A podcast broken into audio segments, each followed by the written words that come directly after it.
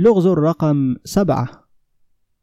اليهود يقدسون اليوم السابع من الأسبوع السبت ويجعلون منه يوم راحة والسنة السابعة ويسمونها سنة السبت وكذلك سبعة ضارب سبعة أي العام التاسع والأربعون ويسمونه عام العيد.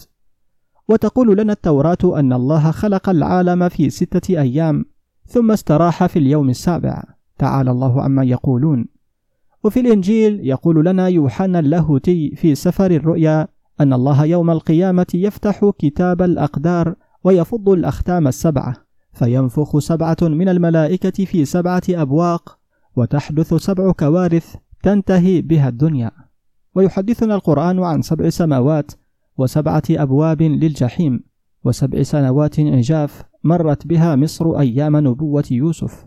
وسبع ليال سخرت فيها الرياح المهلكة على قوم عاد وسبعين رجلا جمعهم موسى لميقاته مع الله.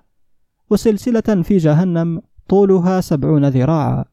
ويقول للنبي الكريم ولقد أتيناك سبعا من المثاني والقرآن العظيم ويقول أن الله خلق العالم في ستة أيام ثم استوى على العرش في اليوم السابع. فإذا وضعنا الكتب المقدسة جانبا وجئنا إلى العلم فإنا نجده يقول لنا ما هو أعجب. فالنور يتألف من سبعة ألوان هي ألوان الطيف من الأحمر إلى البنفسجي. ثم يأتي بعد ذلك سبعة ألوان غير منظورة من تحت الأحمر إلى فوق البنفسجي. وهكذا في متتاليات سباعية والموسيقى يتألف سلمها من سبع نغمات صول لا سي دو ري مي فا. ثم تأتي النغمة الثامنة فتكون جوابا للأولى ويعود فيرتفع بنا السلم سبع نغمات أخرى وهكذا سبعات سبعات.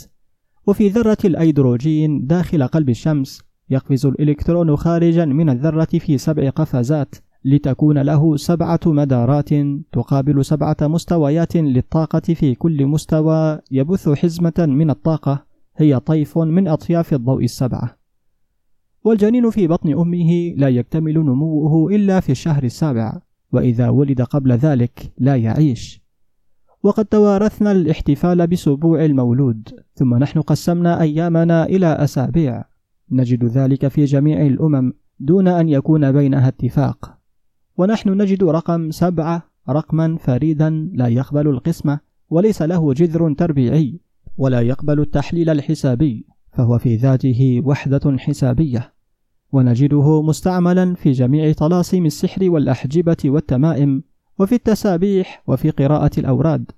ونجد للإنسان سبع حواس حاسة السمع والبصر والشم واللمس والذوق وحاسة إدراك الزمن وحاسة إدراك الوضع في المكان.